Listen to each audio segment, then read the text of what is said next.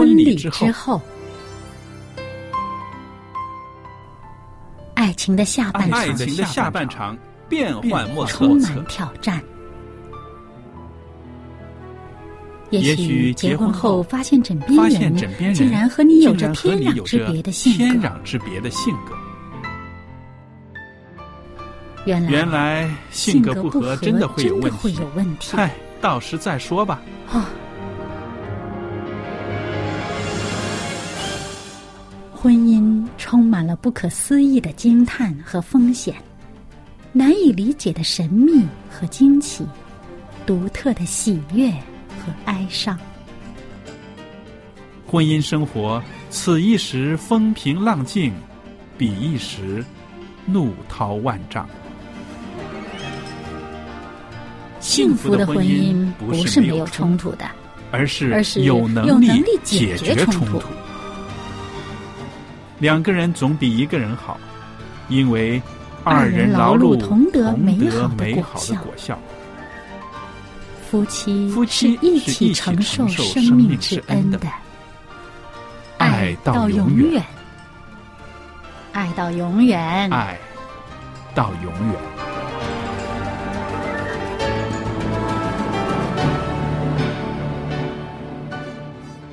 亲爱的听众朋友，大家好，我是肖佳丽，欢迎您收听《婚礼之后》节目。在这儿呢，也欢迎我们的节目中的来宾小燕姐妹。小燕您好，您好，大家好。那我们今天呢，继续跟大家谈到幸福家庭的呃几个因素。呃，今天谈的这个题目也挺有意思的，叫做慢活。快活我们听得多了，是不是？快快活活的，对不对？嗯但是原来呢，少做点事儿，慢慢的生活，它也会给家庭带来很多幸福的。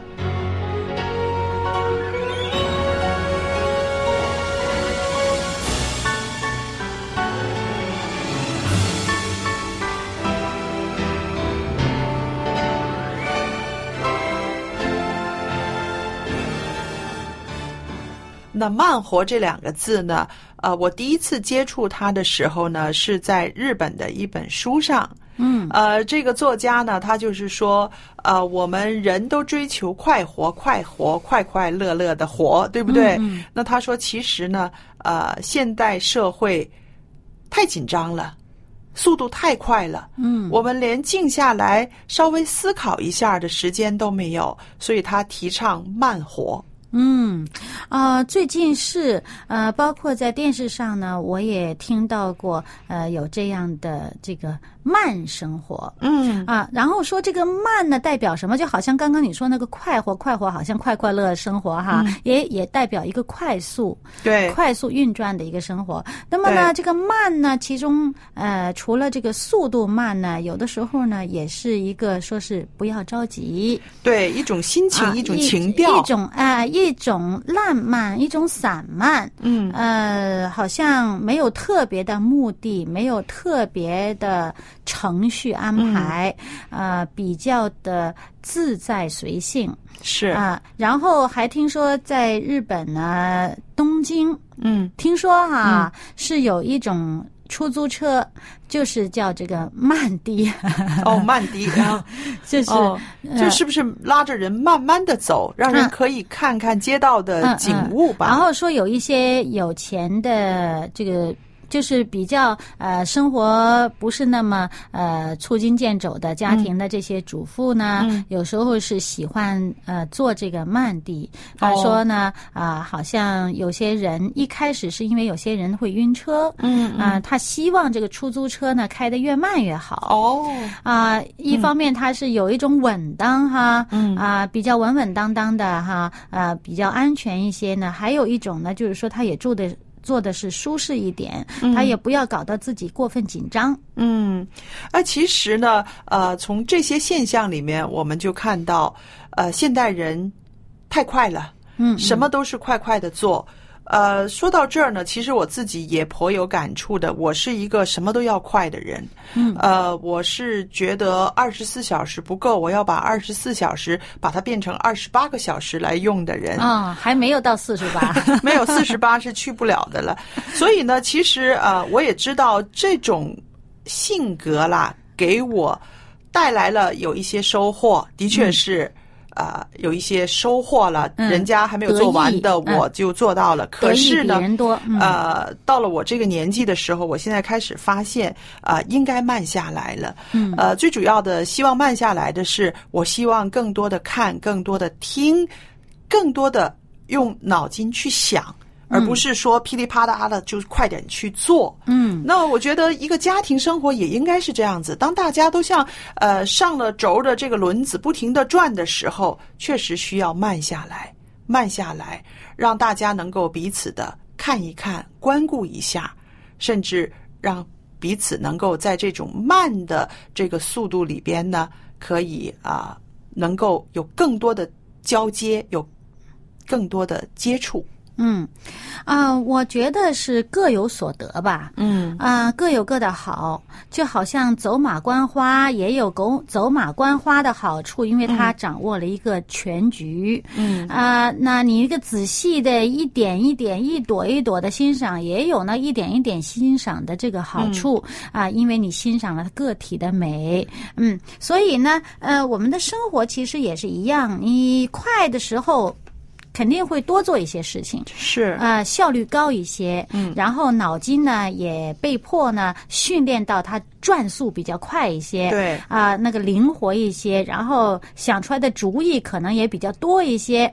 那么，那么可是呢，呃，在这种快速的时候，你可能静下来欣赏，呃，这个就变成一个奢侈了。是啊，啊，那么所以当我们有机会能够静下来欣赏的时候呢，不妨就欣赏一下。对啊、所以呢，其实也是要达成一个平衡。如果你生活都是强调的全是慢的话呢，嗯呃，可能也会跟这个社会有某种程度上的脱节。对啊、所以那、其实人的生活呢，也不能一直都是那么紧张上发条。你说我们的心脏嘛，那砰一下，哎，这个心脏跳动，把这个血液打出去了，那么它也要。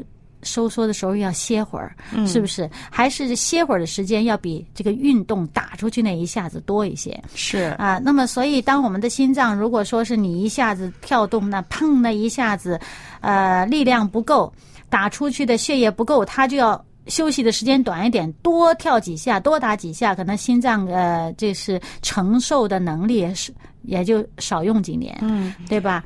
所以这同样的道理，我们的生活呢过于紧张，其实是需要松弛一下。嗯，那但是你一直处于松弛状态呢，人好像没有没没有冲这个劲儿嗯没有冲劲儿了没有了，目标，过于散漫了，对你也做不成什么事情了。对呃，所以呢，还是要达成一个平衡。对，那其实呢，我们看现代的家庭里面呢，很多时候呢，大人忙之外呢，小孩儿也特别忙啊。嗯小孩儿也是呃慢不下来的，因为他生命中要面对的事情也很多。那有一位英国人呢，他就这样写，他说：“我觉得啊，英国小孩的日程安排太满了。”但是没有想到，美国孩子每天要做的事情好像更多，他们被安排做很多人们觉得很好的事情，比如说运动啦、俱乐部啦、青年团契等等。那这些都是很好的事情，但是呢，唯有是他们没有机会闲下来的时间。父母的时间安排也一样，那个弦儿都绷得太紧了。为了完成某一些事情，大家都很痛苦。于是这位英国人说：“他说有时候啊，我会让孩子们停下那些很有意思的事情。那他特别强调这些事情是很有意思，嗯可是我还是要他们停下来。嗯为什么呢？因为我觉得孩子们需要停下来，他们需要安静的坐下来休息、睡觉。其实这个决定呢，可能不会马上让我们一家人感觉到很幸福，但是啊，长期以往我这么做的时候啊，这种幸福会让我们家人感觉到惊奇。嗯，挺有意思的，是不是？嗯，对，我就想起呢，啊、以前我一直跟我妹妹说啊，这安息日的好处哈。嗯嗯那么她呢，有一次她介绍给她的朋友，那朋友听了以后觉得有道理，于是就开始实行。当她实行了一个月之后呢，就迫不及待的就跟我们分享说：“哎呀，我觉得这个安息日简直是太好了，太好了他说有这么一个，他说有这么一个这个安排是太好了，因为平时真是脑筋都很紧张。你到一个安息日，说说我必须要停下来，这一天我必须要安静，要休息，我要思考一些。这个繁忙的时候不会去考虑的事情，当然呢，跟我说这句话的人他还不是基督徒了，啊，但是呢，他又觉得啊，上帝的道理是有道理的，他愿意尝试，于是他就试一试这个安息日不工作，嗯。于是他觉得这个安息日简直是啊，过安息日是个福气，真的是个福气。真的是福气，尤其是我们在呃这个安息日教会这么多年的人呢，我们就会呃这个身体哈就已经成为一个习惯了，因为他。到了星期五之后，哈，我们不光是在这个精神上有了一个盼望，我觉得连这个肉体哈，我们都可以放松下来。嗯，啊、就是平常奔跑的那种速度什么的都会慢下来，而且心灵呢特别的愉快，因为明天我们真的是放下所有的工作，对不对？放下一切的压力，放下一切的压力。那在这儿呢，特别的跟听众朋友们，尤其是那些个啊。不知道我们这个信仰的朋友们说，安息天呢是从星期五的日落到星期六的日落，这一天里面也是二十四小时啊。现在这样子规划的话是二十四小时里面，那么在这一段时间里面呢，我们不做私事，我们把我们的心思转向创造主。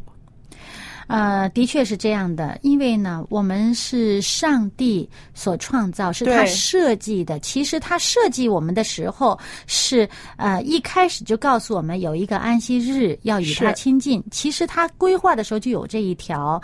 那么当我们这样做的时候，就好像我们按照一个呃使用手册来过日子，就是说你肯定是按照使用手册的规矩去做呢，是对你最有益处的。所以，我们自己的生活，当我一个星期啊、忙碌啊啊、这个很很很快速的生活，在安息日我们。慢下来，嗯，回过头来去找寻我们生命之源，找寻那个赐给我们一切能力和力量的那一位呢，就好像我们去充电了一样。是啊，嗯，那其实我在想啊，可能很多人会好奇说，二十四小时一天，一天里面你们都在敬拜上帝吗？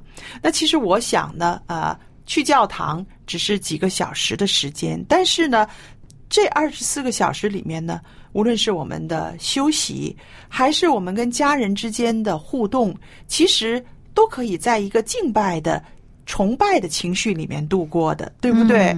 啊、我们可以在孩子小的时候呢，我们可以带着孩子去大自然，对不对？啊、去享受大自然上帝为我们预备的一切。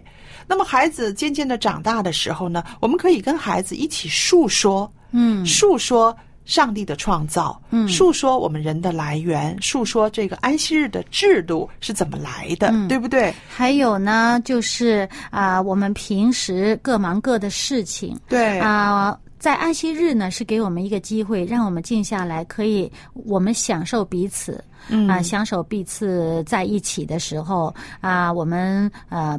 更加了解对方，更加了解彼此的需要，嗯啊，这都是在安息日里面我们可以做的事情，而且呢是呃对一个星期里面来说，我们这么快的步伐去忙那些我们各自的呃需要忙不得已、非忙不可的事情，而在安息日的时候，我们放慢脚步，让我们彼此就是。眼睛里面多看看对方，是。啊，我们多关注一下对方，多了解一下对方，然后呢，彼此陪伴，一起去做一些有趣、有兴趣的事情，嗯，然后一起到我们的这个创造主面前，领受新的力量和和呃，如果你心里有很沉重的负担，在这个时候也是可以让我们把这些担子都放下，嗯在创造主里面得安慰的时候，是，其实我们说到这个，让生活里边呢能够慢一点儿、少一点儿事情做呢，也是同样的一个道理，就是说，让我们家人之间可以彼此关顾。嗯，因为太忙的时候，真的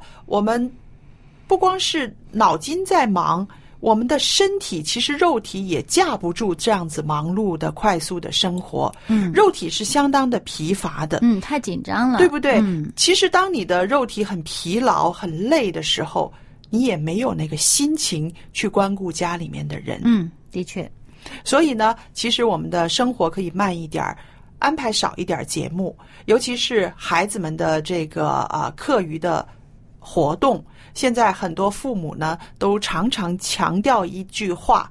一点呢，就是说不要输在起跑线上，对不对？所以孩子很小的时候呢，就安排很多的啊、才艺的班呐、让他去上，然后大人呢也以孩子的生活为中心了。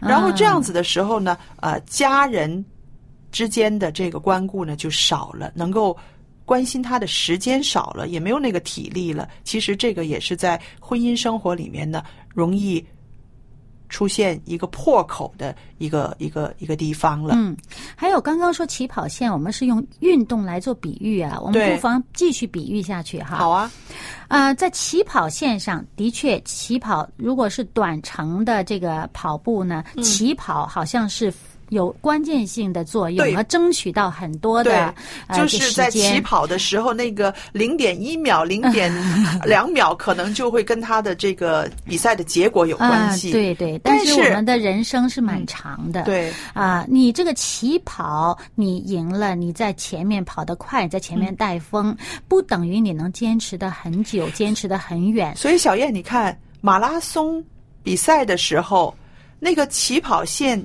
后边的人是疏疏落落的，对不对？好几层的，在那个长跑的过程当中，那个起跑线其实并没有那么重要了。嗯，对，所以说呢，呃，我们真的是呃，除了一开始，嗯，我们大家很紧张啊，奔着那个起跑就去了，呃，可是你要知道，我们人生这么长的生活当中，你是不是能够一个可持续发展的规划？对对那什么样？叫做可持续发展呢，就是我们可以巡回，嗯。啊、我们可以再利用。那也就是说，当你一个人从一开始起跑的时候，你就会一直在一个紧张状态，你一直紧张到底的话，其实不可持续。嗯，啊，你要可以不断的再充电呢、那就可以持续一些，可以跑得久一些，对不对？那么，所以我们这种可持续的，你一定要有一个劳逸结合，要有一个休息的时间，要有一个可以不断充电的机会。那你小小孩子这么小，你就一直让他赢在起跑线上，的确，他起跑线赢了，他可以一直赢多久呢？可以赢多远呢？这就在于你的可持续性发展，你是怎么规划的？那么这个规划其中，你一定免不了要让他有一个身心都有一个休息，有一个可以再充电的，不断有再充电的机会，嗯，它才可以持续的久。那么，所以我们其中讲的就是刚才这个休息呀、哈啊，这个慢呐、这个享受啊，他的生活，你你你拼命不就是为了生活好一些吗？嗯，那怎么样的生活才叫好一些呢？你都没有机会享受，能叫好吗？对，嗯，那么就是说，你有一个享受生活的时时间，那同时呢，也要让自己有一个可以为别人服务，让别人有享受机会的时间，啊、让让别人有一个享受生活的时间。那么，就小孩子或者是我们做大人的，也都要彼此服务。嗯，啊、你始终是在一个紧张状态，都是在冲刺的时候，你可能。嗯，没有精神去享受啊、别人给你带来的一切的美好东西，也没有没有那个想法要去感恩，要去感谢。对，所以，当我们训练小孩子和我们自己，我们都训练我们多一些为别人服务的时候，你就会很期待别人很喜欢你的服务，是很期待别人对你的这个服务的这个回馈。嗯那这个时候其实也就会能够反投射到自己身上，小孩子他就学，当他学习去服务，像为别人服务的时候，他也会想到哦，我啊、有妈妈、父母，有其他人在为我服务，嗯啊。所以呢，这个也是一个呃很好的一个促进大家能够啊、怎么说呢，有更大的动力再往前冲。是啊，还有就是我们身边的人也需要我们服务的时候，如果我们太忙的话呢，根本我们就忽略了。嗯是不是？呃，我在想呢，其实我们为孩子们安排了很多这些个呃才艺的活动、业余的活动，这些活动那些活动，但是我们希望能够让这些活动慢下来，让孩子有一个空闲的时间，让孩子想一想到底我想做什么。嗯，同时呢，其实让我们重新认识小孩子的时候，我们会发现，其实每一个孩子都很愿意服侍别人的。对对对，小孩子可爱帮忙对，他帮忙之后呢，他有一个成就感、他也觉得好玩儿，达成感，嗯对。嗯然后，但是呢，生活那么忙碌的时候呢，孩子甚至连享受为别人服务的机会都没有了。嗯，嗯他连享受那好玩的感觉的时候都没有了。是啊，比如说学什么什么乐器，学什么什么画画啊，嗯，这些其实本来是应该很。很值得高兴的事情，嗯是很好的，是那个音乐多好好听啊，画画画出来挺美的，应该是挺值得欣赏、享受的时候。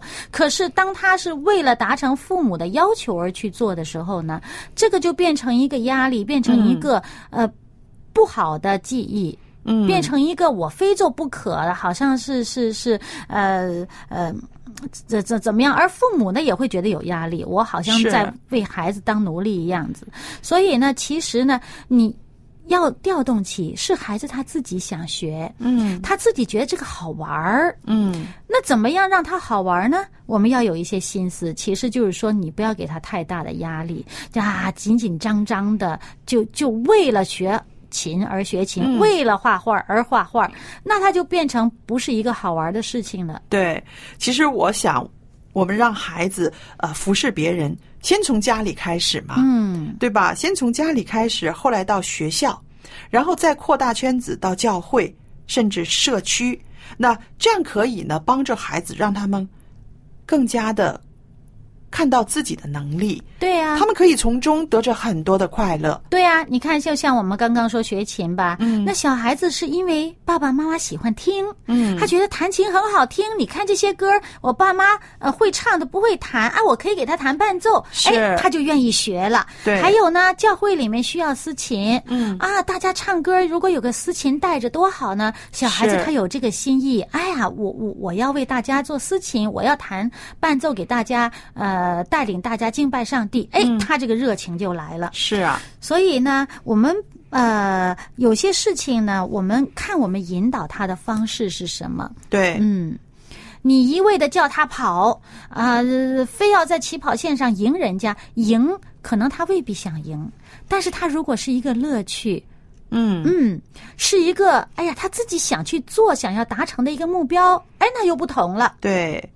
所以我们说，这个家庭生活呢，其实应该是由大人主导，而这个主导的大人呢，更需要有智慧。嗯这个智慧就是要平衡，要做到这个平衡啊、有松有紧，有张有弛。嗯。主，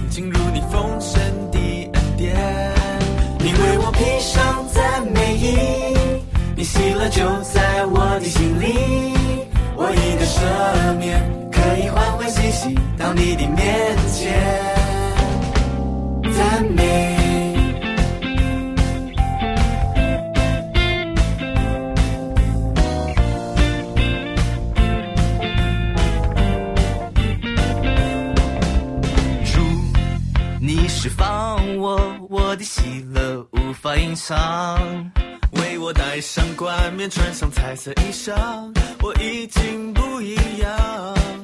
我已得接近的意志，我已得释放。当你心有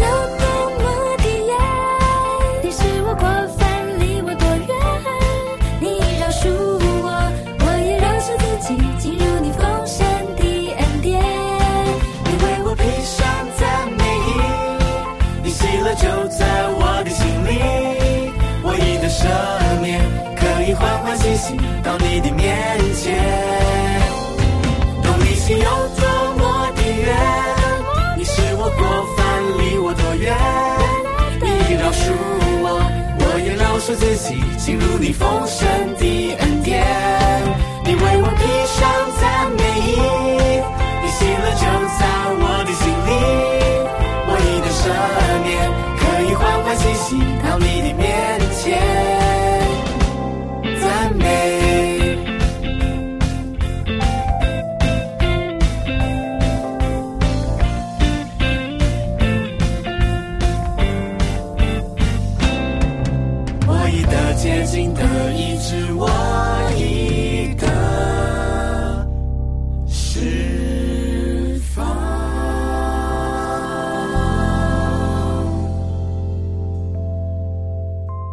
朋友们，那么我们在今天节目尾声的时候呢，呃，要把一本书送给大家。这本书呢是《喜乐的全员》，《喜乐的全员》简体版的，我们愿意送给您，您可以写信来索取。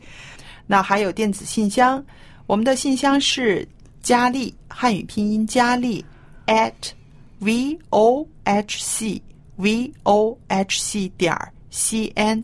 我就可以收到您的电子信件了。记得来信的时候写清楚您的姓名、回邮地址、邮政编码。方便的话呢，留一个电话号码给我们，以便我们跟您确认之后，会把《喜乐的全员》这本书呢寄送到您的府上。好了，今天的节目就播讲到这儿，谢谢大家的收听，再见。再见。